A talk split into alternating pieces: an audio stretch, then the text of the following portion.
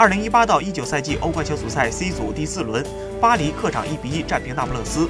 由于贝尔格莱德红星战胜利物浦，让巴黎占据了出线更多的主动权，也让这场平局变成双方可以接受的结果。欧盟表示平局可以接受，同时也要感谢红星二比零战胜利物浦，为我们和那不勒斯奉献了一场伟大的比赛。